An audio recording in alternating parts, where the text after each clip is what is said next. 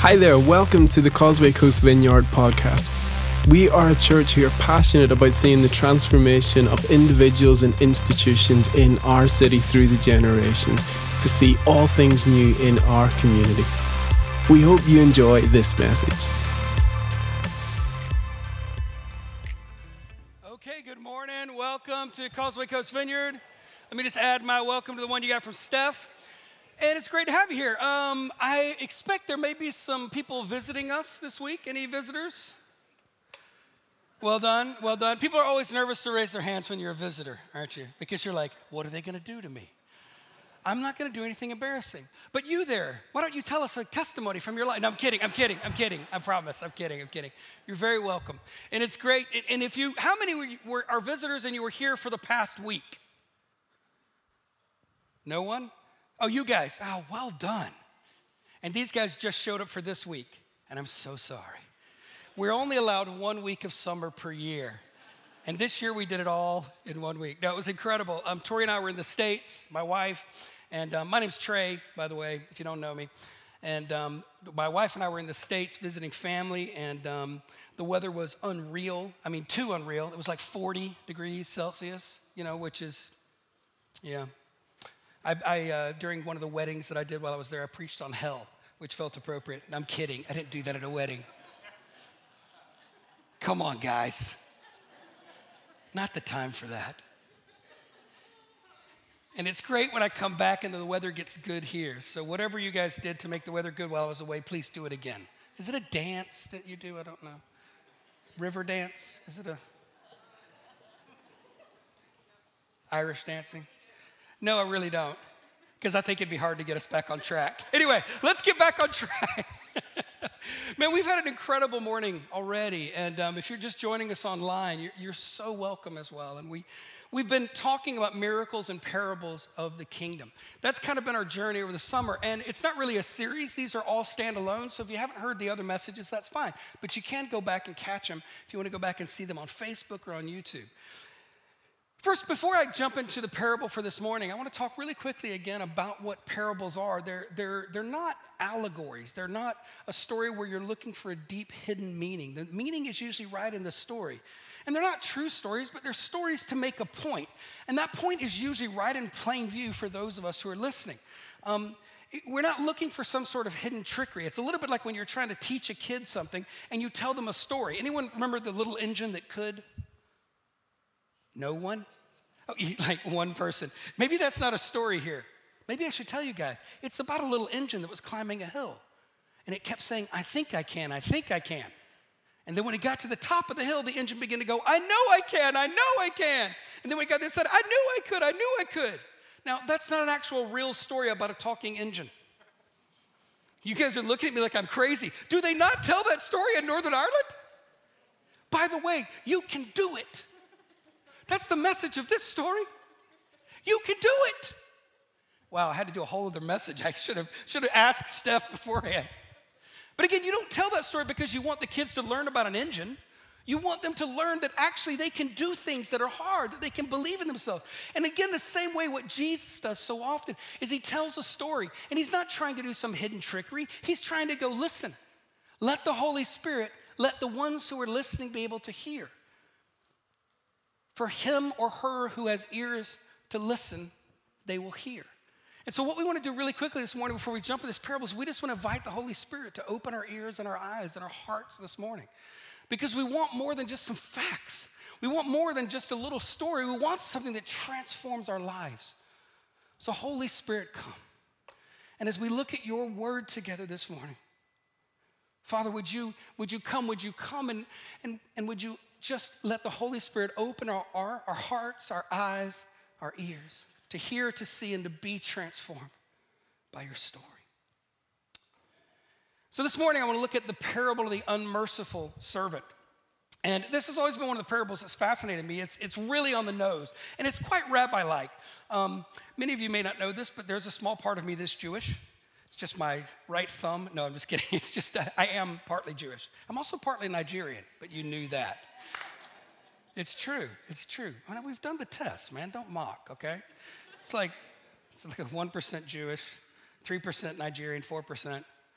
The rest is just poor white trash. So that's, that's me, okay? Yeah, it's, it's good. But one of the things that I love about the Jewish community, and particularly about the way that the rabbis taught, is the rabbis, you, you would go to a rabbi and you would say, Rabbi, what do I do about this situation? And often, instead of just telling you a system or giving you a prescription, what they would often go is go, Well, let me tell you a story. There once was a man. And this is very much what Jesus does. Jesus, often when he speaks to someone, he'll give them a story to back it up, and he goes, Let me tell you this story. There once was a man. There was a woman who, there was a traveler, and this is what he does. And, and there's such grace in story. It's so different than prescription. There's such a grace when a story comes alive within us. And that's why when we look at the Bible, we want to engage with it. It's the story of God. God's telling us a bigger and better story of his character and his love for us. And so often we, the we come to the Bible is we want it to be our science book, our encyclopedia, our guidebook, our rule book. And I'm not saying it doesn't have some of those facets, but at the bottom of it, it's a better story of who humanity can be when they're reconnected to their Creator. And that's the story we want to engage with. The story of God is telling a bigger story, and that's what Jesus does right here. So let's jump into it. So we're in Matthew 18, and what we're gonna do is we're gonna start with the parable of the unmerciful servant, and then we're gonna kind of focus outward and outward like that, kind of going backwards through the scripture. So let me begin with this part. Verse 21. Then Peter came to Jesus and he asked, Lord, how many times shall I forgive my brother or sister who sins against me? Up to seven times? Jesus answered, I tell you not seven times, but 70 times seven times. And then immediately, just like a rabbi would do, Jesus goes, Therefore, the kingdom of heaven is like, and he tells a story about a man. Therefore, the kingdom of heaven is like a king who wanted to settle accounts with his servants. As he began the settlement, a man who owed him 10,000 bags of gold was brought to him. Since he was not able to pay, the master ordered that he and his wife and his children and all that he had be sold to repay the debt. At this, the servant fell on his knees before him. Be patient with me, he begged, and I will pay back everything. The servant's master took pity on him, canceled the debt, and let him go. But when that servant went out, he found one of his fellow servants who owed him a hundred silver coins. He grabbed him and began to choke him. Pay back what you owe me, he demanded. His fellow servant fell to his knees and begged him, Be patient with me, and I will pay it back exactly what the other servant had said to the master. But that servant refused, and instead he went and he had that man thrown into prison until he could pay the debt. When the other servants saw what had happened, they were outraged and they went and told their master everything that had happened. Then the master called that servant in and he said, You wicked servant. I canceled all that debt of yours because you begged me to. Shouldn't you have mercy on your fellow servant just as I had on you? And in anger, his master handed him over to the jailers to be tortured until he should pay back all that he owed. And this is how my heavenly Father will treat each of you unless you forgive your brother or sister from your heart. Yikes. That's not one of those stories that ends up like, you know, and then the lamb was found, and the lamb was happy forever. There's quite a sting in the bottom of it. And that sometimes that's maybe why we avoid this parable. But there's something so much deeper here. Jesus is telling a deeper story. It's right on the nose and it's so easy for us to see. See, it was beginning there where Peter was actually doing a little bit of humble bragging. You know what humble bragging is? You guys have heard that phrase, humble bragging? It's like when you come in and you go, "Boy, I'm really tired." Why are you so tired, Tre? Well, I was up at 3:30 this morning praying for the nations.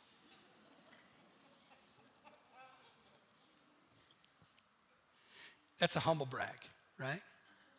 Or when your wife goes, Why'd you come to bed so late? You're like, Well, I was cleaning the kitchen, putting our children to bed, and mowing the grass at 11 p.m. All for you, my love. That's a humble brag. And the reason that Peter's kind of humble bragging here is because the rabbis taught that you should forgive three times. That was your, that was your rule. And the rabbis were great at missing the point and making a rule or a prescription out of something that was a deeper story of who we could become. So the rabbi said, You need to forgive three times and then you're done. And so Peter, and, and, again, the reason they did that, just so you'll know the scriptures from that, that's from Amos 1 and verses 3 through 13. You can go read it later. But again, what happens in that part of the story is that there's a nation that's annoying Israel, they're attacking Israel, and, and God forgives them three times, and then he punishes the enemies of Israel. And the rabbis went, okay, we'll do the same. So you just forgive three times. And so when Peter comes and says, How many times should I forgive? Seven. Jesus goes, No. 70 times seven. And this is a perfect example here of the rabbis hearing the story and missing the point and making into a rule rather than a heart positioning and an attitude. See, Peter actually felt that seven times was so much more than three, and it was so gracious. And seven in the Bible, seven is a number of completion. So you can see where Peter's going, I guess I've just forgiven them seven times, and that should be enough because it's complete. But Jesus takes that number and he says, no, 70 times seven. And again, that's almost saying infinity. And again, if we read that story we were like, oh, let's get a prescription, you'd be like, well, 70 times seven, that's 490. 490 forgiveness, I'm done. But what Jesus is saying there, again, because seven is the number of completion and 70 is like multiplying that by 10, Jesus is going, you need to live in forgiveness, not just do an act of forgiveness. You need to live a life that is forgiving in the way that it lives. You need to be a person of forgiveness because Jesus was trying to show that forgiveness is a position of the heart, it's not just an action of the will. Peter was looking for a rule that he could outdo, but Jesus was showing him a lifestyle that can never be bound by bitterness. Because, see, forgiveness sets us free. When we live lives that forgive, bitterness has no room to grow in our hearts. And I don't know if you've learned this or not, but I have over my years. Bitterness takes up so much more room in your heart than love, doesn't it? that was an incredible moment. Everyone with gray hair went, Yeah. Because we know, don't we? We know how much room in our heart has been filled up with bitterness love doesn't take near as much room. The crazy thing is, bitterness makes our heart feel smaller and closed down, but love, love like takes up space and expands our hearts, and then we just have more room for it. And Jesus is trying to show a way to live free. The unforgiveness that we often live in for others, it punishes us more than the one who wounded us generally. See, Jesus isn't giving Peter a system, he's showing Peter how to live in freedom.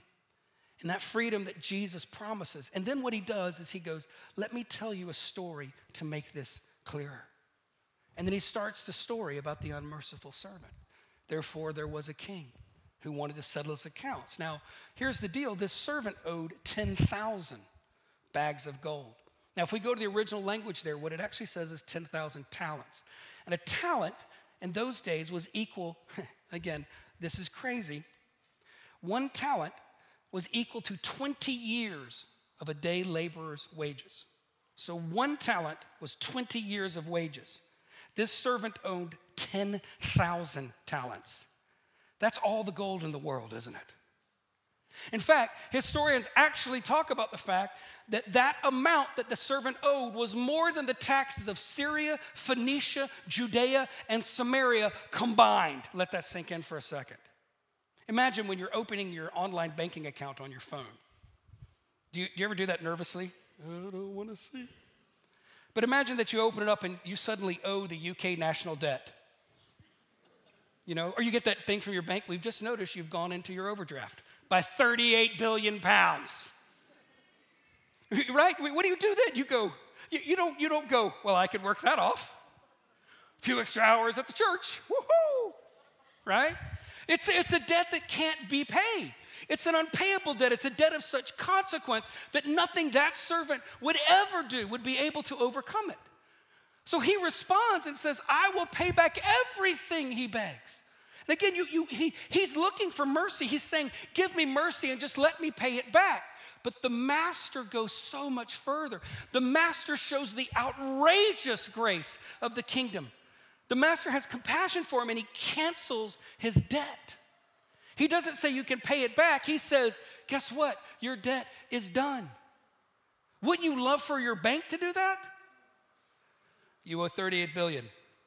No, you don't. Woo! I mean, you'd be crazy happy, wouldn't you?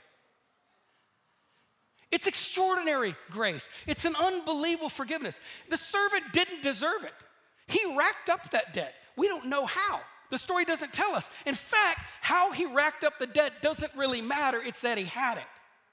And so often, what we do is when we look at others around us, we focus on how they've racked up their debt, racked up their sin, rather than the fact that they just owe a debt just like we do that we cannot pay.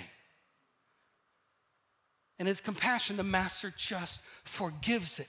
He lets it go. It's outrageous grace, and it brings such freedom. You know, the first year that Tori and I got married, we went straight into missions. We didn't really mean to. I mean, by that, we, we thought we might spend a little while in ministry, but I already owned a small company, and Tori had her teaching thing, and we were gonna like go, you know, do normal things, right? And instead, we went on our honeymoon, which was meant to be an around the world trip. And we stopped in Scotland, and we've never left the UK. So I kind of owe Tori a trip around the rest of the world, you know?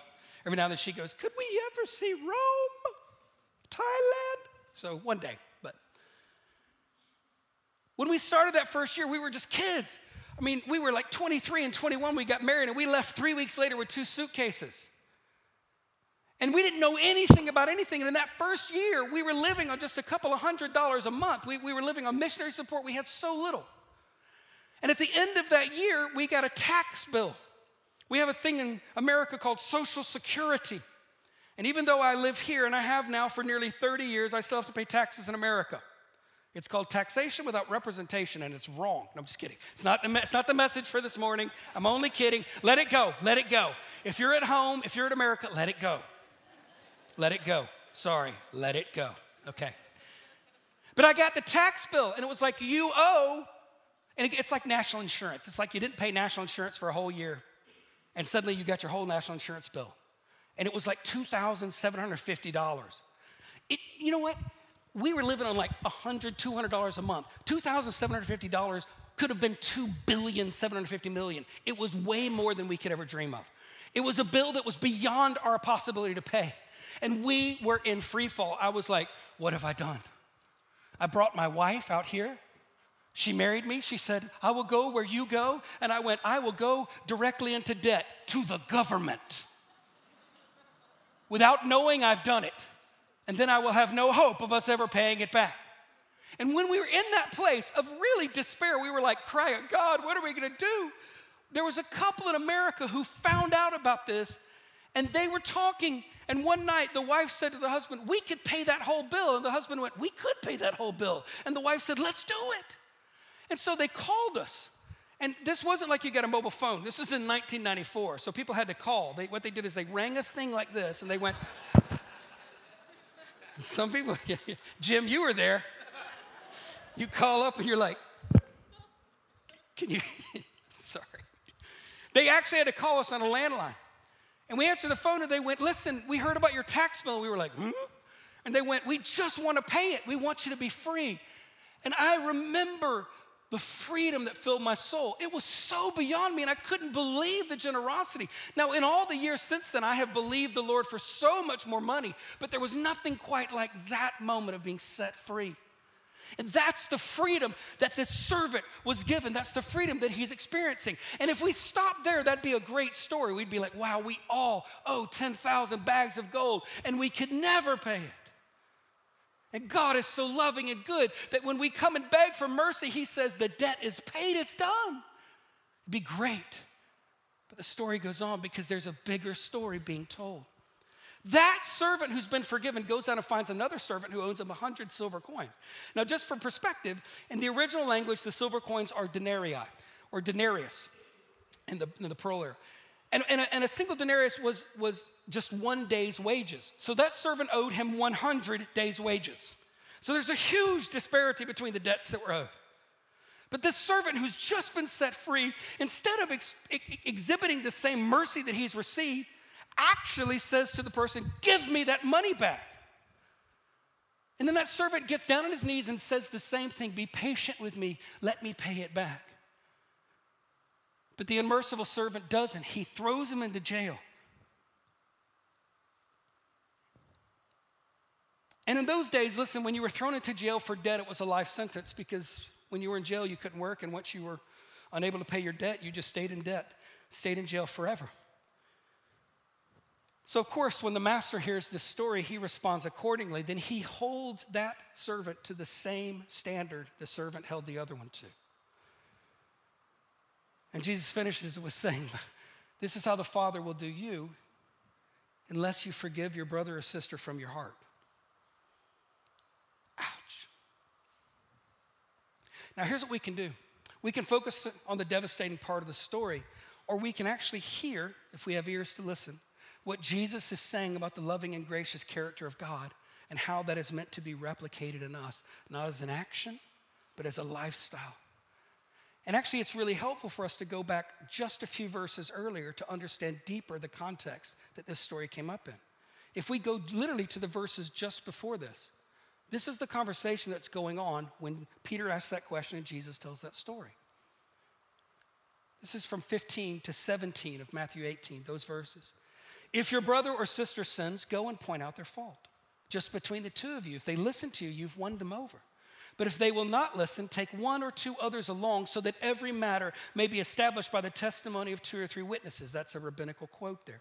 If they still refuse to listen, tell it to the church. If they refuse to listen even to the church, treat them as you would a pagan or tax collector. Now, there's a couple of things that we need to remember here. First off, in the context of this story, there's not the church as we know it now. When Jesus is talking about the church, he's talking about the community of people who are following him and the believers around him, the Jesus people who are following him. So, what he is saying is, he's not trying to give us a structure for church forgiveness. He's going, work this out with other believers that you're following me together with. It's not like that when Jesus was saying this, he meant the First Baptist Church of Milledgeville, you know, lovely place in Georgia, by the way, or the Second Methodist Church the second Methodist church because they got mad at the first Methodist church and they all left and started the second one. And they didn't forgive each other. yeah. I haven't seen a fourth Methodist church, but there is a third. So, anyway. So, we need to be very careful that we don't read this as a prescription for church behavior, but instead of a lifestyle of what it means to be a community of faith dealing with difficulties and people who disagree with one another. Jesus goes so further, though, than what the rabbis demanded.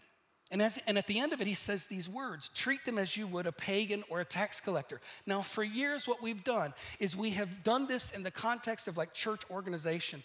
And then we've gone, so if someone doesn't believe what we believe and do what we want them to do and act the way we want them to do, then we'll treat them like a pagan or a tax collector. And we've assumed that means. But how did Jesus treat pagans and tax collectors? Ah. Jesus treated pagans and tax collectors very differently because he's telling a bigger story. If we look at the way Jesus lived, he was good news to pagans and tax collectors. He reached out to them over and over, he ate with them. He went to their house for lunch. Do you remember the story of Zacchaeus? He sat as a sinful pagan woman, bathed his feet with her tears in Luke chapter 7. He even chose a tax collector as one of his 12 disciples. See, when we start to put those stories together, we begin to see that the way that we've been shown outrageous grace by God through Jesus, that means that we realize that we must become agents of that grace as well. We must be people who live with incredible, outrageous grace to pagans, tax collectors, people who disagree with us, people who don't believe what we believe, people on the other side of all the tribal divides that we live with now that we act like are just okay. People on the other side of these culture wars that consume our politics and our Facebook feeds, and God have mercy on us.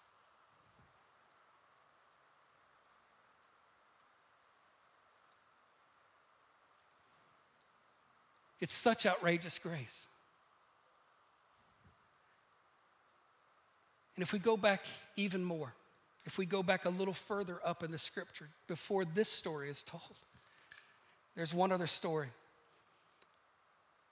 And it helps frame this perfectly. Just from verses 12 to 14 of Matthew 18. So I'm literally just going backwards in the scripture just to give you context. What do you think? Jesus said, If a man owns a hundred sheep and one of them wanders away, will he not leave the 99 on the hills and go to look for the one that wandered off?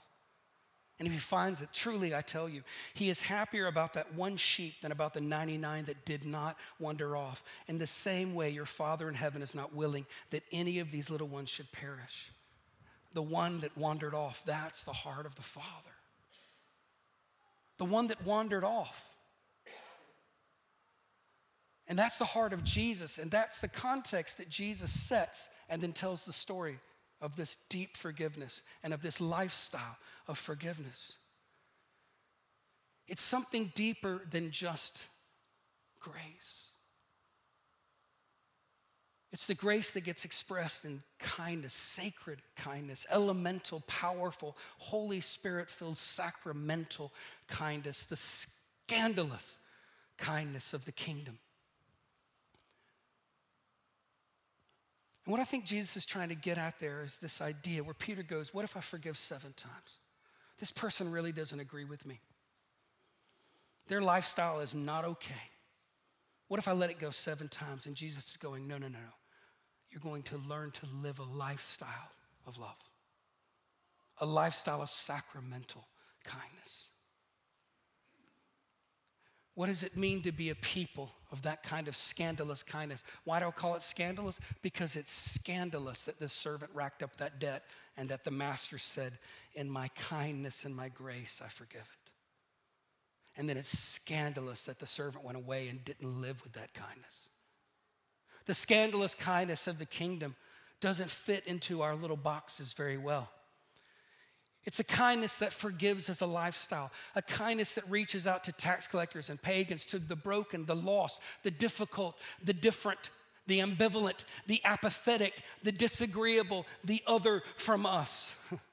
a kindness that goes beyond acts of kindness to holy sacramental lives of kindness because we have been shown kindness. We have been forgiven of a debt that we could have never paid, a debt that was greater than all the gold in the world.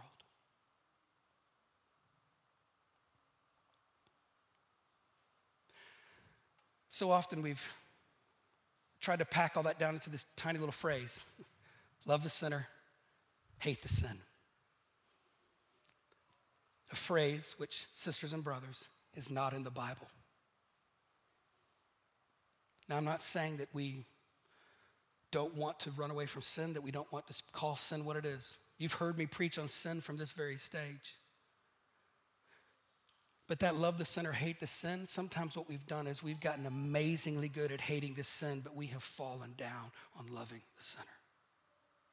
We need a sacramental kindness that only the Holy Spirit can do for us to love those who are different than us. I've just been in the States. it's so, everything's so divided. Everyone's so angry with each other. Everyone's trying to be right about everything, and everyone is sure that they're right.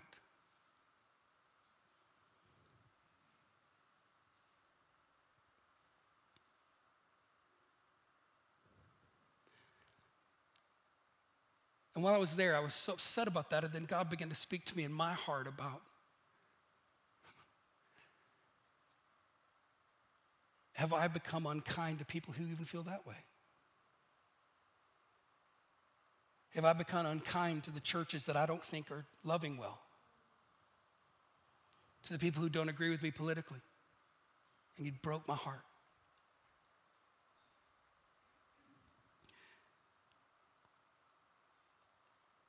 Even if we take that phrase, love the sinner and hate the sin, here's the reality the only sin we can do anything about is our own, right? Can you control the sin of another? But you can, right? By the power of the Holy Spirit in your life, right? Uh-huh. I can't fix your sin. I'm not Jesus. He is. So why don't we do the part that we can do, which is the loving part, and let Jesus take care of the sin part? What if we lived with such sacramental kindness? What if we stopped saying, I love you? But, and just started saying, I love you. I know that we go, oh, but we've got to let them know we disagree with their lifestyle. They know we disagree with their lifestyle already. They know. What they don't know is that they are loved and that we get to be the agents that say you are loved, and we join in that love because you have been loved since the beginning of creation, because you were created to be loved and for love. And you may not see it yet, but you're not gonna see it by me showing you how you racked up your debt. You're gonna see it by me letting you know I was, I owed 10,000 bags of gold and I was forgiven. What would it be like if we became a movement of sacramental kindness that just said, I love you? I'm not saying we agree with sin, I'm not saying any of that. But, brothers and sisters, this morning, if you don't know Jesus, you can tune this part out, it's okay. But if you're a follower of Jesus this morning, we need to be known for the fact that we love because we have been loved, not just what we stand against but what we're for. And let me tell you what we are for. We are for the one that wandered away. We are for the pagan and the tax collector. We are for the broken and the lost. We are for the people on the other side of the political divide. We are for the people that, that drive us crazy. We are for the difficult neighbor. We are for the apathetic teenager. We are for them. We love them. No buts. Just we love you. Done. And we trust the Holy Spirit to take care of the sin because Jesus sorted that on the cross. I'm going to get um, Steph and uh, Leah to come up, and we're just going to respond. I, we're just get a few minutes. This morning, as we worshiped in 9:30, it happened again in this service as well. It was so weird. I can't believe it happened again. But as we began to worship, it was really stunning in the 9:30. It was just so much louder. But as we were worshiping, the, the music was rising and rising and rising, and then suddenly it all dropped, and suddenly there was this roar sound. And I went, Are we hearing angels? But then I realized it was the rain on the roof. Listen, do you hear it? And it was a heavy rain. And it had come on us unawares. We were just looking at Jesus, and suddenly the rain poured down on our dry and dusty ground. And this morning, as we worshiped again, the rain started up again. And for some of us this morning, what we've done is we've, we, in our desire to be right, we've forgotten how to love and we've let bitterness and unforgiveness grow in our hearts so much. And our hearts have become these dry deserts. And we keep saying, God, I feel so dry. Why aren't you speaking to me? And this morning, if we would just turn our eyes to Jesus, the heavy rain of his mercy may fall on our dry, dusty hearts, even unaware.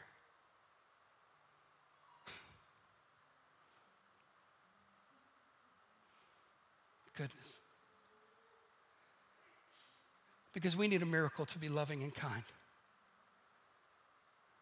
We know how to tell people what they're doing wrong. We do that in our own power. But we need a miracle to be loving and kind. We need a miracle to not be unmerciful servants.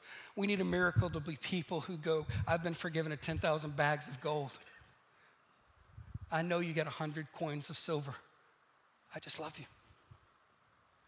Let's stand together. We're just going to respond. Leah, just start to play for us there. Holy Spirit, come. Here's how we're going to respond this morning. Um, just as Leah plays,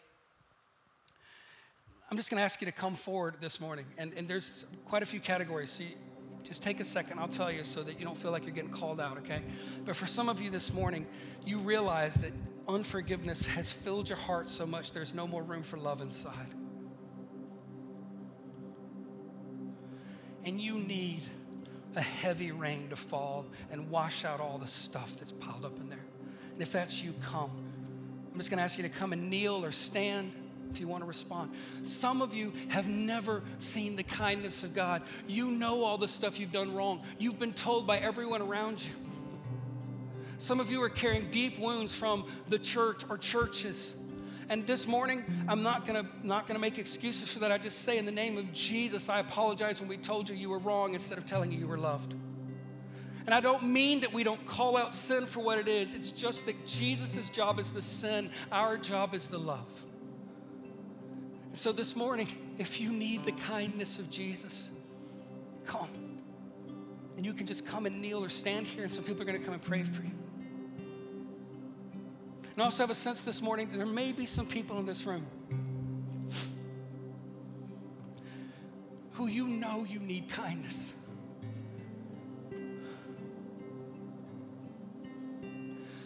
You know that you need something to break open in your heart for you to learn how to live and, and, and live with, with kindness and, and love, to, to live with forgiveness. You may be right now thinking of a person or a group of people that you disagree with and that you've been wounded by or that you really disagree with or you really think are dangerous, all of these things. And this morning, the Spirit of the Lord Jesus wants to come and crack open those hard, dusty places and allow His grace to remind us that we've been forgiven of 10,000 bags of gold. And we should go and do likewise. So if that's you, just come. The rest of us are just going to take a moment and be in His presence. Just make your way right to the front. We're just to, some, some guys from the team are going to come and pray. They're just going to pray. They're to pray for you. You don't have to tell them anything. Yeah, just come on up. Right here, buddy. You're right in the space, my man. You're right in the space. Right on, brother. Come on. If you've never met Jesus before this morning, you're coming right up. I did, I did, didn't I? What's your name, man? Where you from, William? Can I pray for you?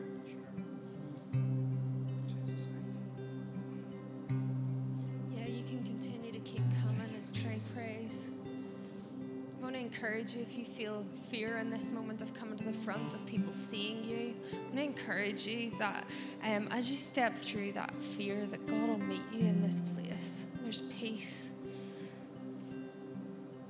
The enemy loves to throw up smoke and mirrors in these moments and make it feel like the fear is just gripping. I had that moment. I was at a conference this weekend and I, I had a moment where I just felt so scared of something that God was asking me to do. And I was crying my eyes out because it felt so overwhelming. And then I just knew that His gentle hand, He showed me that it was in His gentleness that He would show me how to do it. And so He took my hand, not physically, but I could imagine Him taking my hand and taking me into that place. So I want to encourage you. I'm not asking you to do something that I haven't done myself, but when I did that, when I did the thing that He asked me to do, I felt such peace. And actually, it wasn't as scary as I thought it was going to be. All the things that I'd built up in my head of what it was going to be just disappeared because I was with God in that moment. So I want to encourage you to come forward, even if you just need a fresh encounter with the Lord this morning. None of that stuff made sense, but you're hungry for more of God. I want to encourage you just to come forward. He is here and He is moving. For some of us, you can keep moving as I'm talking. For some of us, we have become just scared of stepping out. The, we have a heart for the, major, the minorities in our community, and we have been so passionate about seeing them encounter the love of God. And so when Tre is speaking this morning, you're like, wow, yes, you're saying it, you're, you're doing the thing. And actually, what I felt like God was saying is for some of us, though, we've become hardened towards the church because we've seen them as not doing enough for the minorities. And I felt like God just wanted to challenge that heart again, but in His beautiful, gentle way, just to remind you that actually His love is at the center of that.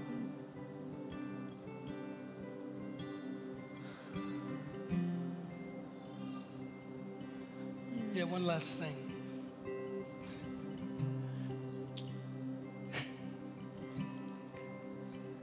I love that.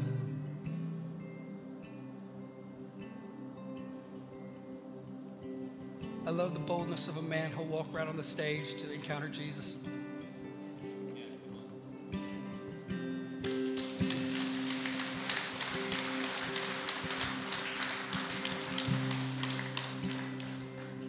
One, one other thing. I, listen, I know we're over time. We're, we're wrapping up right now. But um, at the end, I'm going to be over here on the side. And I want to pray for parents this morning who are struggling with kids. Um,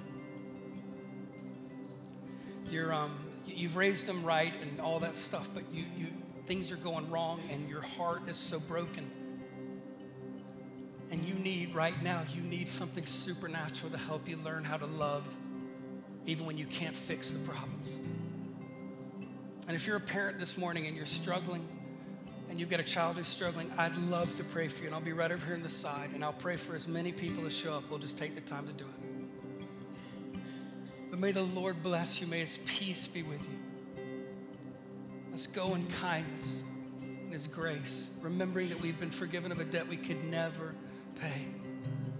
And we carry that grace and that mercy into a world of pagans and tax collectors who need to hear this good news that they're loved by God.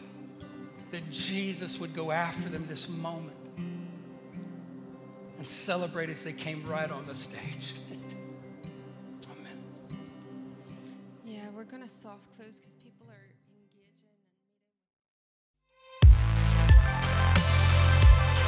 Thank you for joining us for our podcast today. For more information, resources, and opportunities, you can check us out at causewaycoastvineyard.com.